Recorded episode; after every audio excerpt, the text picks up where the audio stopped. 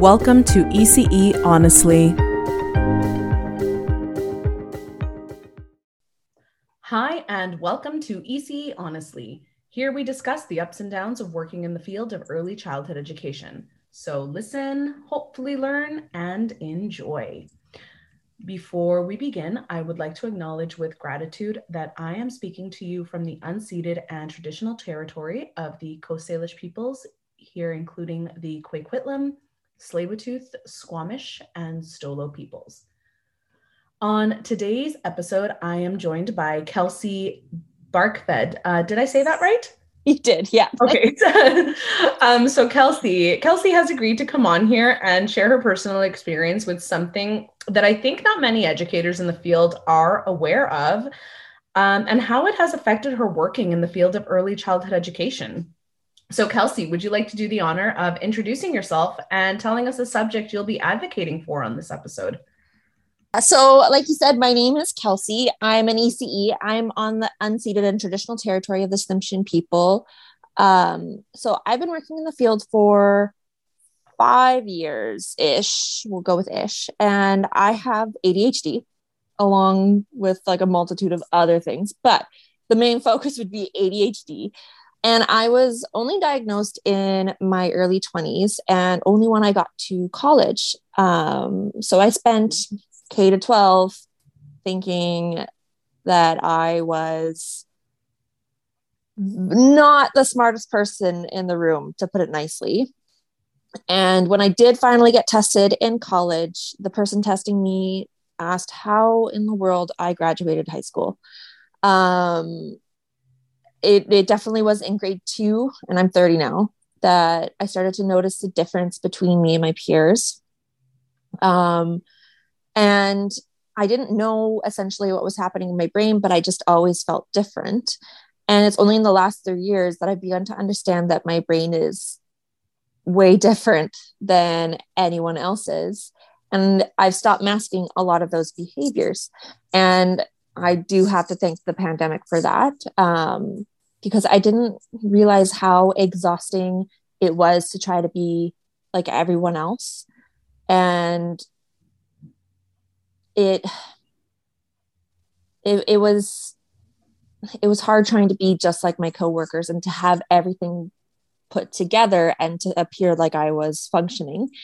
Um, and then if you throw in some chronic illness and some mental health issues, um, I'm I guess essentially, even though my basis is ADHD, I'm chronicing. I'm chronicing. I'm advocating for accommodations at the end of the day. Um, and I guess now that I've accepted the fact that I can't mask and I have to accept my brain for what it is, I've recognized that, you know, I'm not the only one out there and there's way more of us not just adhd not with developmental um, differences not just chronic illness but there's a plethora of us out there that need accommodations and need to stop feeling so horrible for it. But let's just focus mainly i guess on adhd and how um, how challenging it is to get a team to understand that you really are just trying your best I guess best way to put it. Awesome. Well, thank you so much um, coming on first of all, and you know coming on to share your experience because I think to have you come on and give listeners, um, and I think more importantly educators, your experience as both a neurodivergent neurodivergent person and educator is su- like extremely valuable and like ridiculously necessary. Um, moreover, I hope that those who identify as neurotypical learn something new from our chat today. Me too.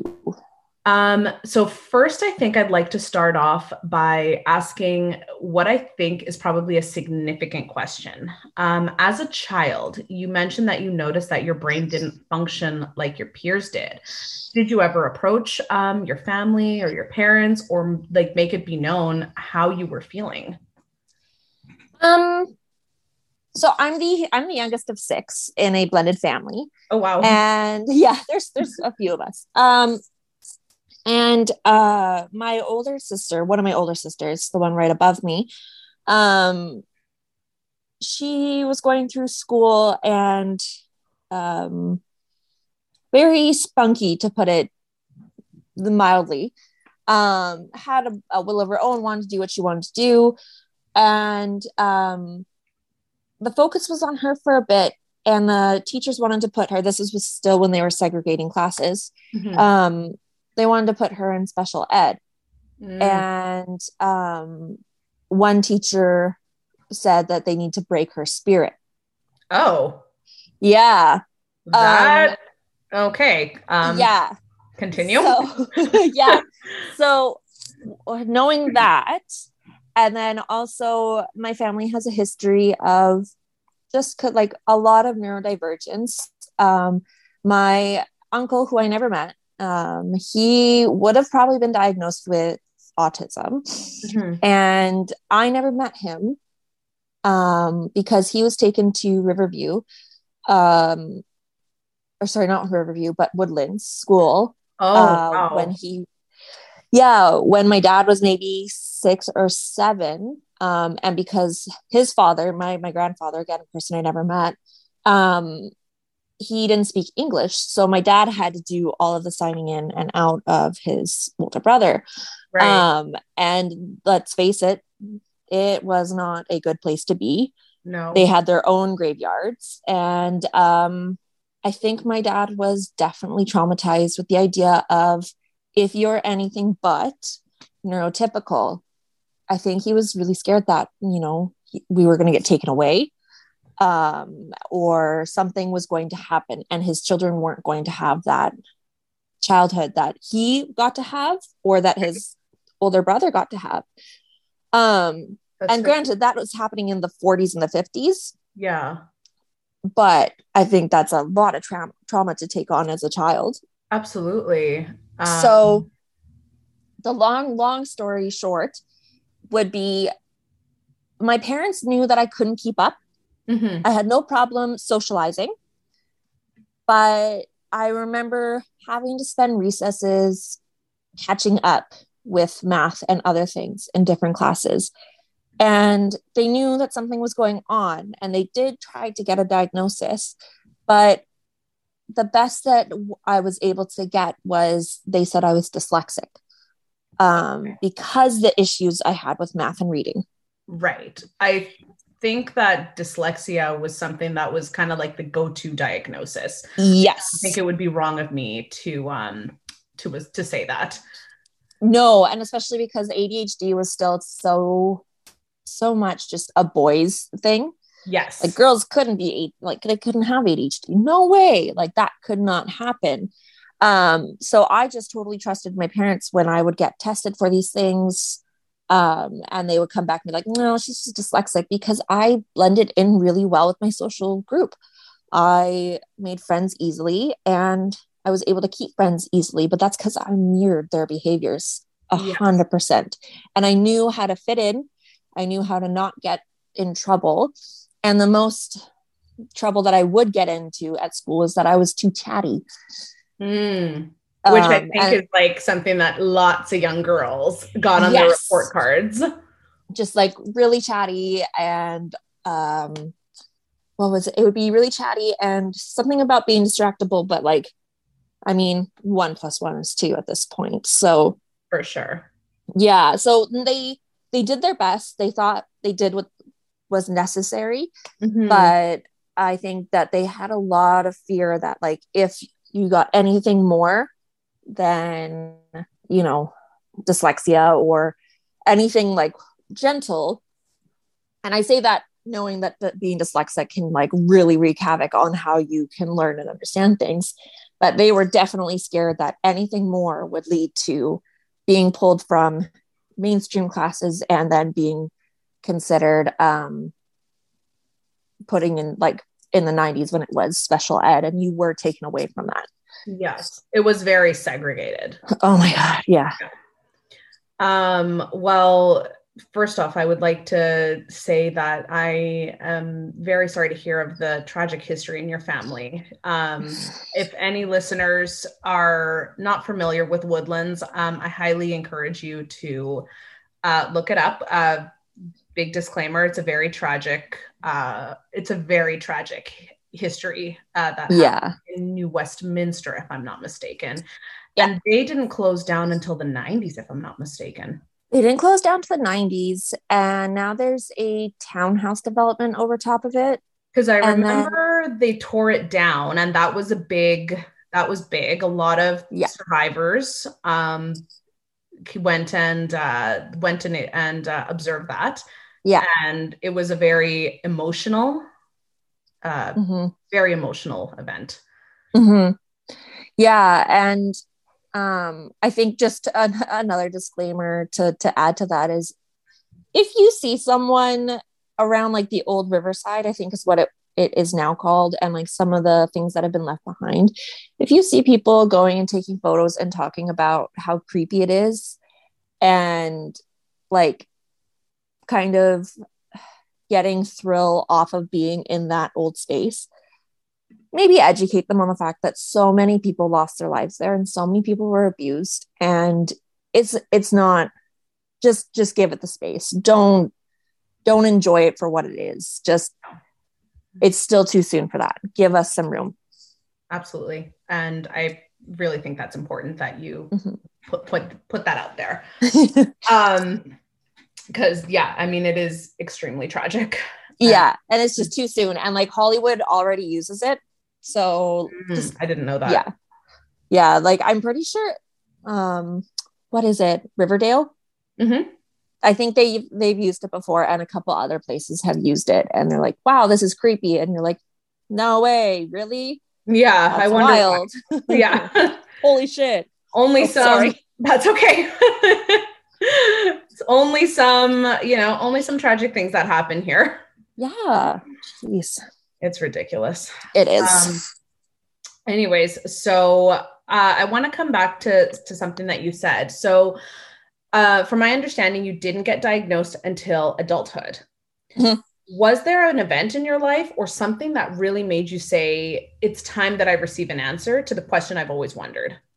No, actually, it's probably the most boring way to ever get um, a proper diagnosis. But I hey, it led, to, it led to something fantastic. it did. Let's face it, it did. I went to college. I went to Okanagan College, and um, I was registering, and I was like, "Oh yeah," because I've been trained to say I have to get accommodations. Right. What my accommodations were for for being dyslexic were literally nothing.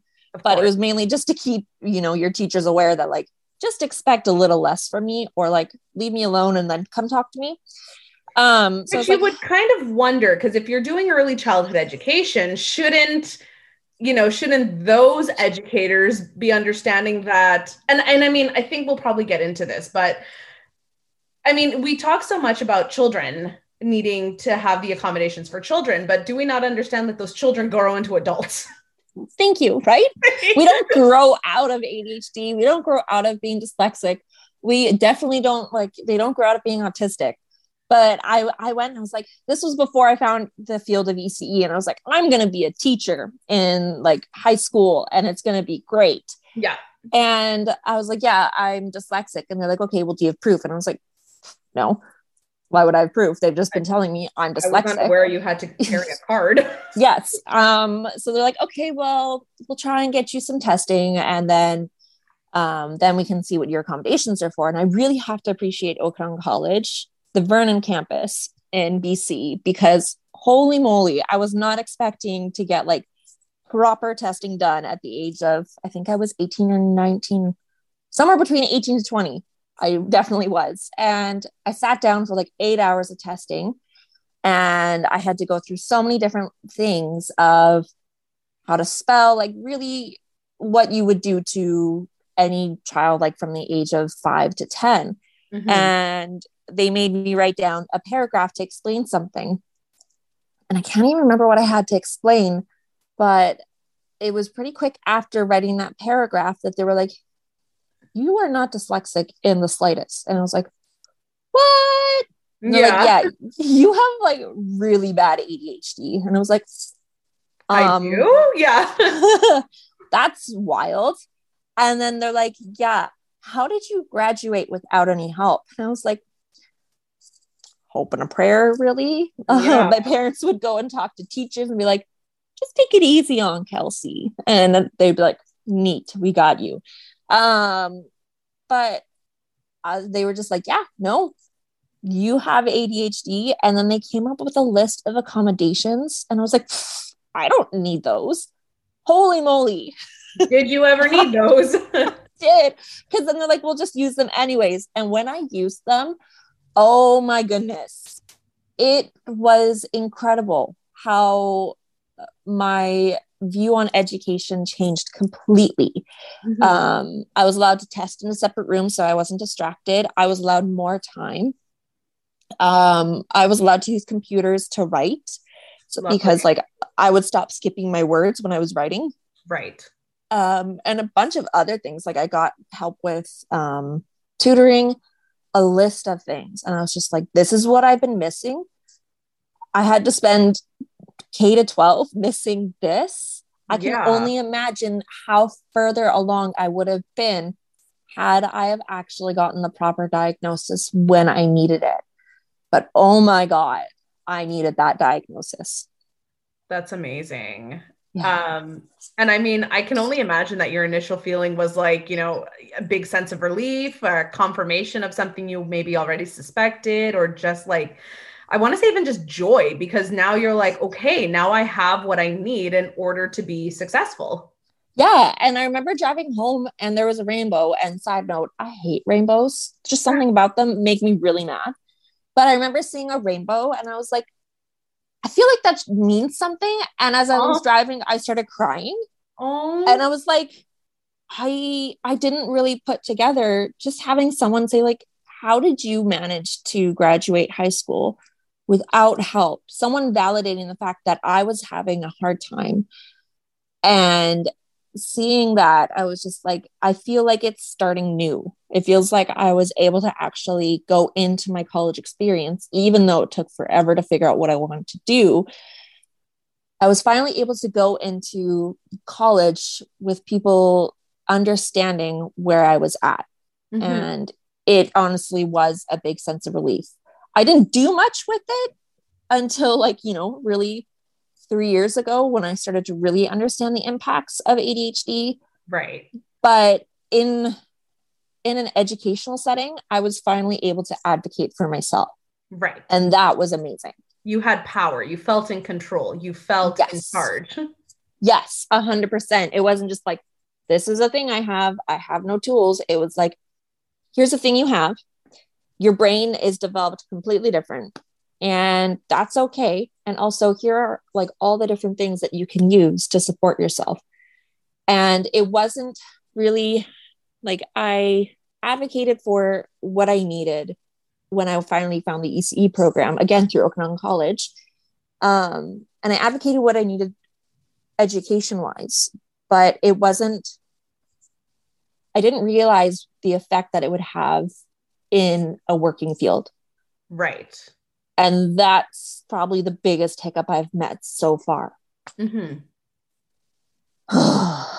Sorry. and no, that's okay. And I think that's something that we should definitely get into. Um, but before I talk about that, I want to ask you what was your family's reaction when you told them? Like, I'm just curious if, if you're okay sharing that. Oh, yeah, no, totally. They were kind of just like, oh, that makes sense. That, you know, they were like able to kind of put together all the things that they witnessed and kind of go, yeah, that would make sense, wouldn't it? Yeah. Um, and then it wasn't too long after me that my older sister, um, the one who the teacher said they need to break her spirit, um, she was able to get a diagnosis of ADHD. Okay. Um, and then she was able to actually go on and talk to someone about a diagnosis of being autistic. Oh, okay. Fantastic. Yeah. So it it definitely spurred more in my family to kind of to to look in on themselves i think and be like okay well if my kids have it my mom was able to kind of look and be like wow i wonder because she was also told that she was dyslexic. Oh i see. Yeah uh, it it they definitely were able to put one in or two one all together. They were able to like two, and there was like, yeah, that makes sense. But no one, I should I should say that I didn't get medication. Mm-hmm. Um, my sister a couple years ago, she got medication, and I was always like a little jealous. I was like, oh, that'd be nice. I wonder what that would feel like. So I'm still not medicated as someone with ADHD, but I have to say, like, you know, I really do wonder if I had gotten the diagnosis when I was a kid and if my parents had said yes to medication, you can't help but wonder where I would have been. Definitely. It's always the the what if. Oh, and they'll it'll keep me up. It'll be like I just I can't help but think. Totally. Would would I have been more successful? Would I have more self-esteem? Because it did, it ate away at all my self-esteem. Of course. Um, I spent K to 12 thinking I was dumb and like just really just thinking horrible things about myself. And so when I come across children in my care that do, or maybe kind of show those things that I did have to deal with, I can't help but think like, are you going to get that diagnosis like I am and wish that someone had advocated for you? Totally. And I know this is going like completely different direction of where we were in the first place, but welcome to my brain. Um, but it just you can't help but wonder. And everyone always says, I don't want to medicate. And like, I would totally understand. I wouldn't want my child to be on medication. But when you're in this body and when you're with this brain and everyone else is functioning at 100 and you are just somewhere else at 70, 50, or whatever percentage, you can't help but feel like, man, if only I had a chance. Yes, definitely. And like, I get the medication point of like, no one wants to have children on medication, but I cannot express loudly enough and without my like with my whole heart of give it a chance. Mm-hmm. Just you can always take a child off medication, but just see what it would be like. We wouldn't withhold diabetes like medication, like we wouldn't withhold insulin. We wouldn't withhold other things to make parts of our body, different organs functioning and working we wouldn't do that. That would be you know kind of quite cruel. Mm-hmm. um so why would you withhold that from your brain when really 100% it is just a lack of chemicals in your brain? And like essentially your brain is smaller than others for where you're developing. And it's just I, I'm, I mean, I'm speaking quite quiet, speaking quite low, but that's just because like I'm not frantic. I'm not trying to like just get my point across in the most intense way. It's just give give children a chance. They will tell you if it's working, but just give them the chance to to feel like they can also accomplish what other children can if that makes sense I think that's absolutely, that definitely makes sense. And I think, especially coming from somebody who is neurodivergent yeah. I think that's i mean it's it's it's a valid point. And it's and it's important because there is so much stigma around medication. And mm-hmm and I mean, I, I can understand that. And I think a lot of that stigma, just kind of looking back historically, um, you know, when things like Ritalin was introduced, you know, yeah. it was it was very much used as the and you know, I apologize for being so blunt, but it was very much used as the sit down and shut up pill. Yeah. Right. A hundred percent. But um, there's so many different kinds now where it's not just like here's some Ritalin, essentially, like you said, like sit down, shut up, get your work done. Yeah. It's now like, okay, here's a stimulant, here's a non stimulant. This is like it releases every six hours or it doesn't. And like there's a huge variety of medications now. And I think that's not what's being said is that it's not just here's some Adderall or here's some Ritalin. There is so many things in between.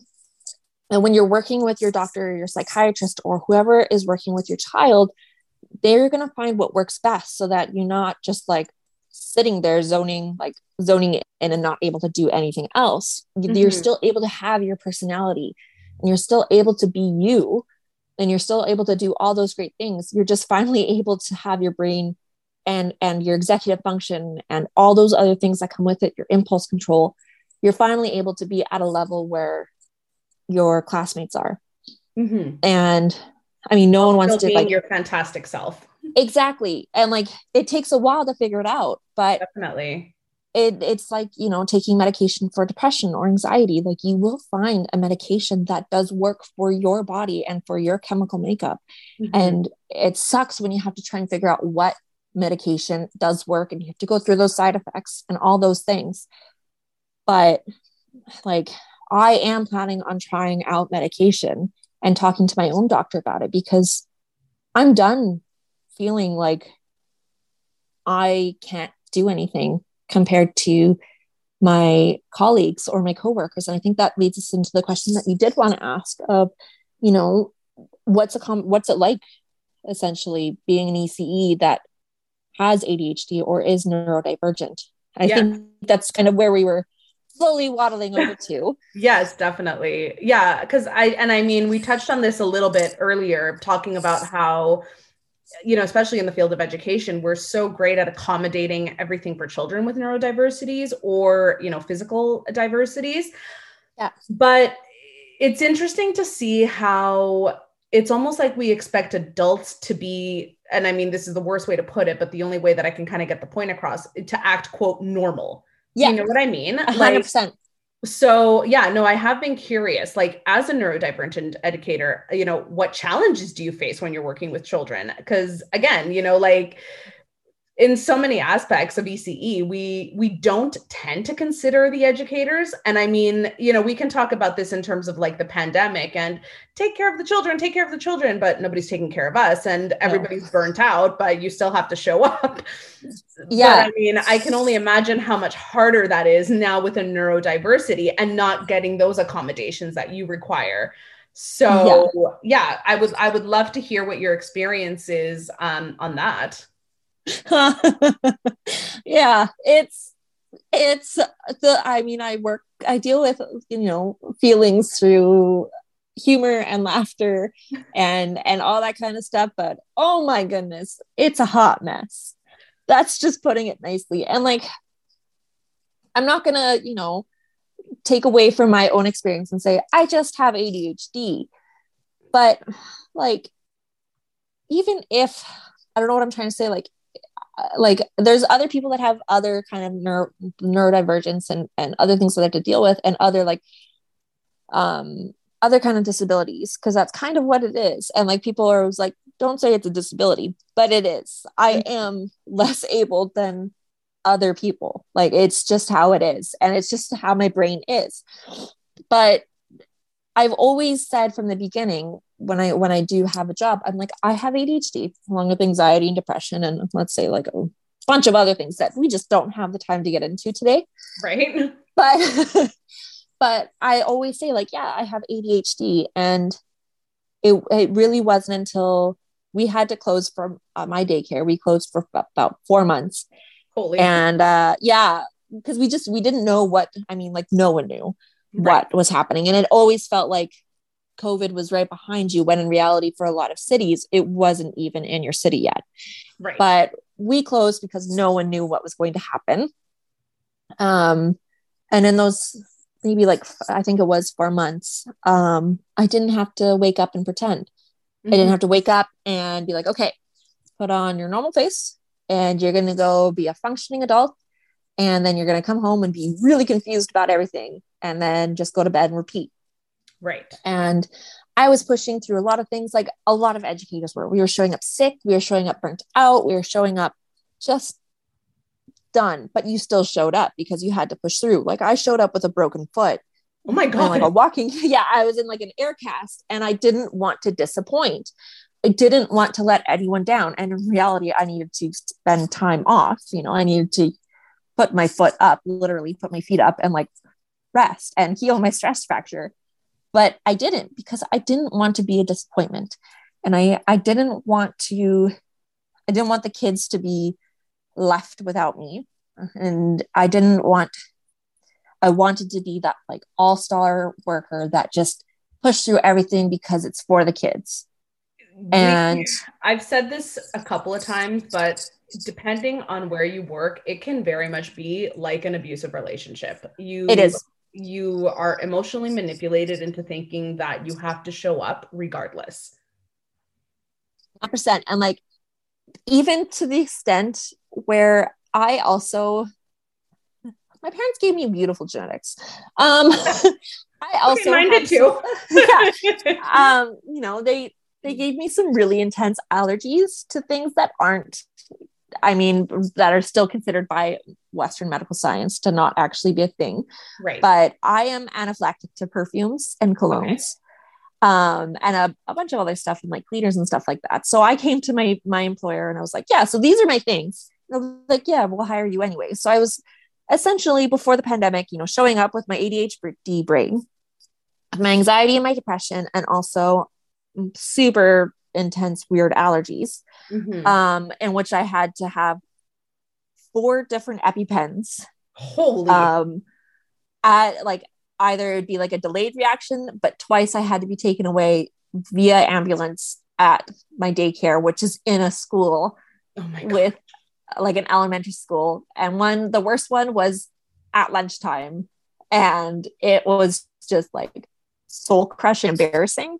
Oh, um that's we'll save that for like you know another day. Yeah. um but so you come you come you come to ece you come to this this field where you're supposed to be so understanding like you said and you're supposed to know these things and you're supposed to work with children that that have so many different kind of unique qualities to them but i'm expected to shelve my adhd right. and it's one thing when you hire someone with ADHD or autism and you're just like, cool, this person's got ADHD. It's another when we start showing our ADHD. Right. Like it's, and it was after that pandemic piece where I didn't have to pretend, I didn't have to mask. And that's, I mean, I, my employer might hear it, but like that's when I started becoming an issue Right. because I stopped hiding so many of the behaviors that are challenging Mhm. for an employer. And I, you know, I have a hard time completing tasks. I can come up with amazing, fantastic ideas that I know the children will love, but I'll stop halfway through because my dopamine's gone. Like I've I started it, but now I'm like not interested in it. And I follow the dopamine, which is essentially, you know, It's what most high and low, ADHD people do. Yeah. yeah. Like we you can get me to do the dishes and I'll do them. But if you want me to do something like absolutely amazing and like to the T, you let me kind of follow that dopamine trail and I will get it done because it's something that is so important to me that I will spend hours hyper focused getting it done. But other things like, you know, cleaning and bleaching the toys, I mean, I know it has to get done. I'll do it, but it won't be to the extent that anyone else kind of can do it because I don't, I don't, I don't enjoy it. So my brain's like, yeah, do it. But it's not like do it and make sure it's perfect. Right. It's just like you got to get it done and then you can get back to the things you love. So And- there's, you know, that aspect of it.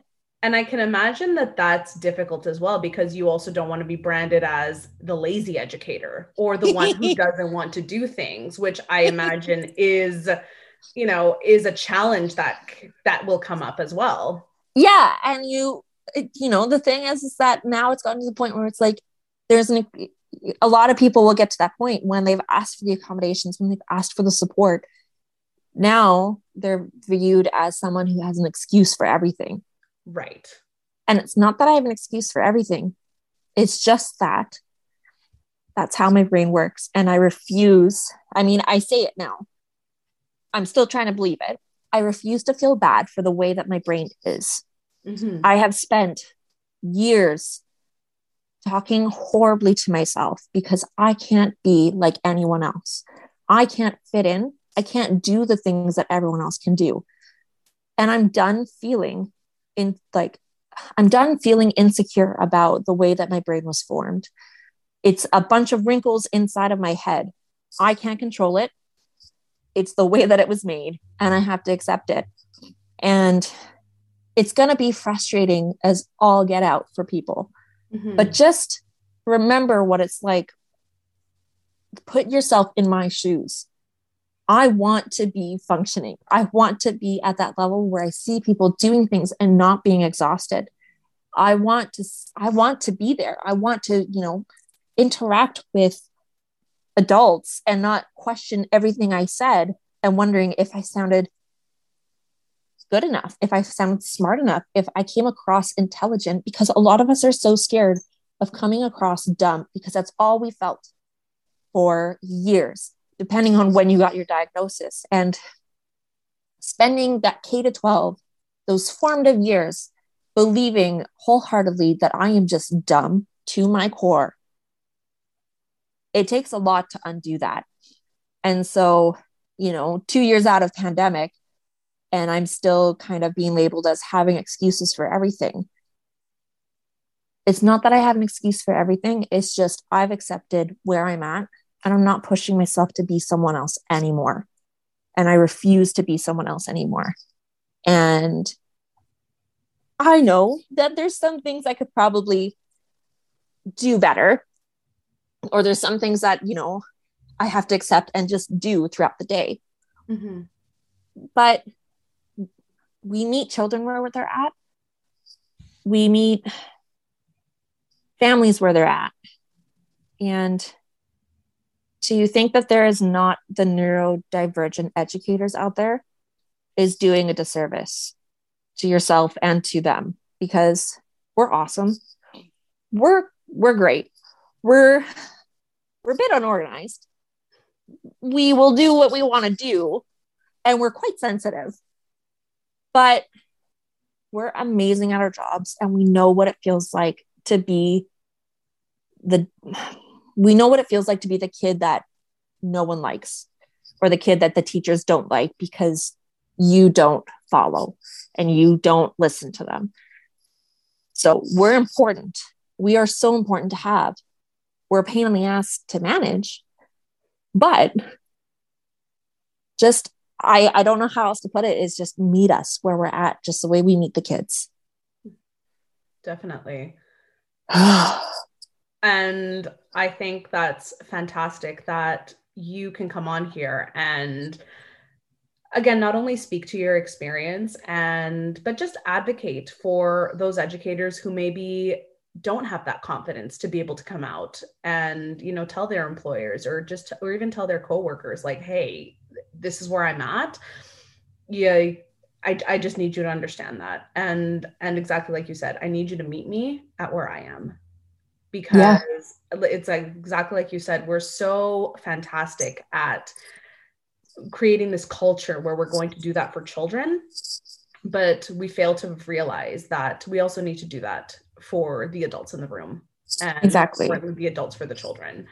Exactly. And i not to interrupt you but just like you, your neurodivergent employees know when they're failing mm-hmm. and and i say that in the sense of like we know where the bar is and we know when we're not meeting it. And we are incredibly hard on ourselves. Like I, I know I'm saying we, but I can speak for myself and a few others.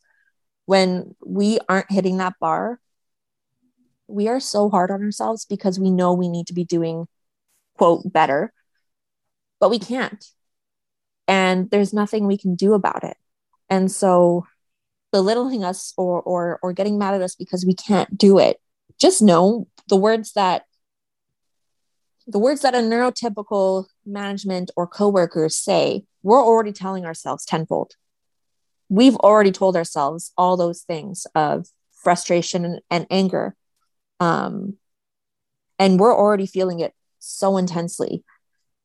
But we would never say those things to other people because we know what it's like to be down and we know what it's like when people just don't understand and think that everything you do or say is an excuse for not doing it. Mm-hmm. Because we're not lazy, we just lack the dopamine.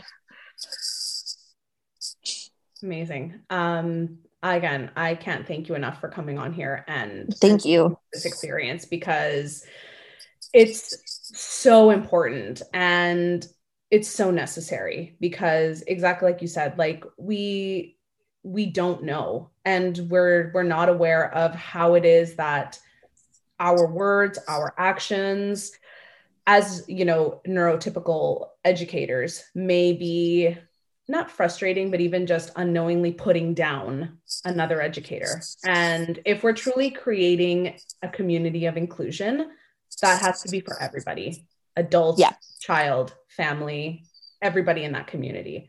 Yeah, a hundred percent. And I really appreciate the chance to be able to to talk about it. And like I'm sure we could go on forever, but I just there's so many of us in the woodwork. I think that's the saying. I don't really know. Pretty sure. I tend to blend my sayings together, but there's so many of us. And I just hope that someone else hears this and goes, "Ah, screw the mask. I'm gonna be just be myself because I'm freaking great. And when the kids also, I do let the kids know that I have ADHD.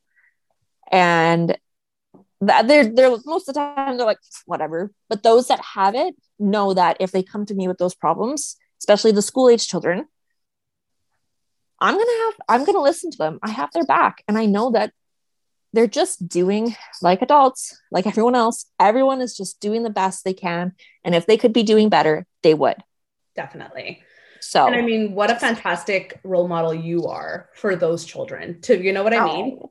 do you be able well, i mean it's true though because having that person that you can come up to and be like hey you know i know that you are having the same challenges that i'm facing especially an adult who can listen to you i think that's so powerful so impactful and you are that person that could potentially be making a difference in that little person's life and letting them know like hey buddy i know what you're feeling like i'm here for you and i think that's Sure. fantastic Thanks.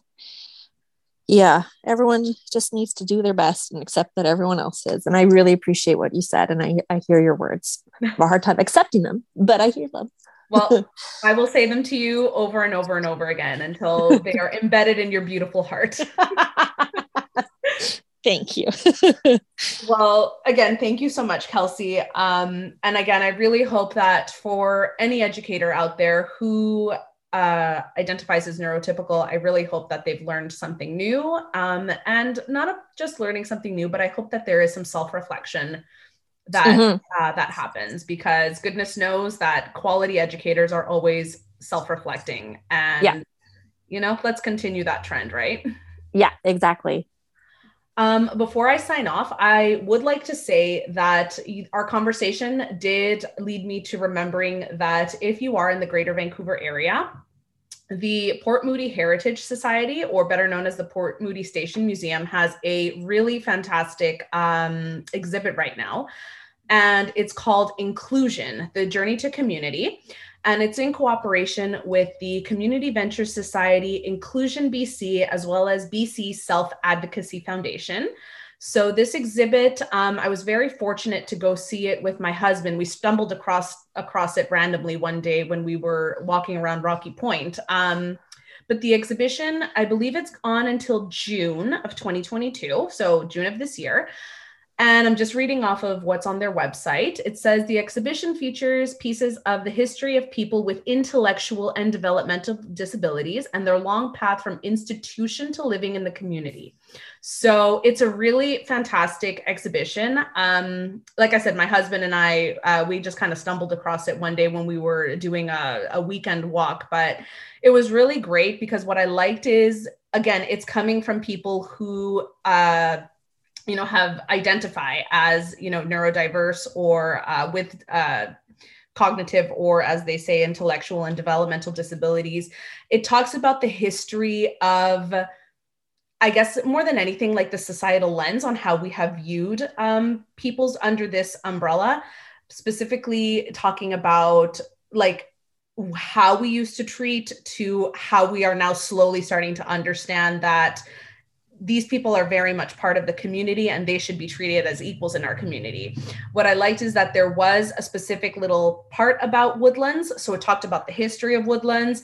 Uh, there were news articles that you could actually look that were from like the 60s, 70s, talking about. I think one of the headlines was like uh, disabled people get the right to vote, and I think that was in like 19 the 1960s, if I'm not mistaken. Oh my goodness! Um, it's a fantastic exhibition. Uh, it had it they had uh, PECS the uh, the I can't even remember what the PECS stands for. I can't.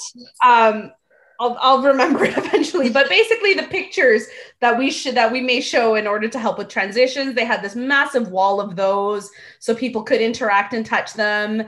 Um, the iPad that helps children who may be who may not be speaking, but that uses as their voice. Again, I cannot remember what this is called. All but good. it's a fantastic exhibition. Um, I and I, if I'm not mistaken, it's by donation. So again, if you're in the Greater Vancouver area, I highly, highly recommend you go check it out because it's it it was great. Um, and I really and I really liked the fact that it was coming from people from that community. And again, it was talking about advocacy, talking about the history of inclusion um, here in BC. So I think that's just a really great thing to go check out. If again, just having this conversation, I just remembered that that's a good thing that we should all go see if you're, Yeah. if you're able to. That's awesome. I'm so jealous that you got to go see it because that'd be so cool. It's fantastic. What I'll do is maybe I'll do, um, I did take some pictures, so maybe I'll put that up on the Instagram page and do that as a separate thing so people can have a look at it. Awesome. Yeah, but yeah, again, go check that out if you're there and listen to this episode and do your self reflection. Yes, exactly.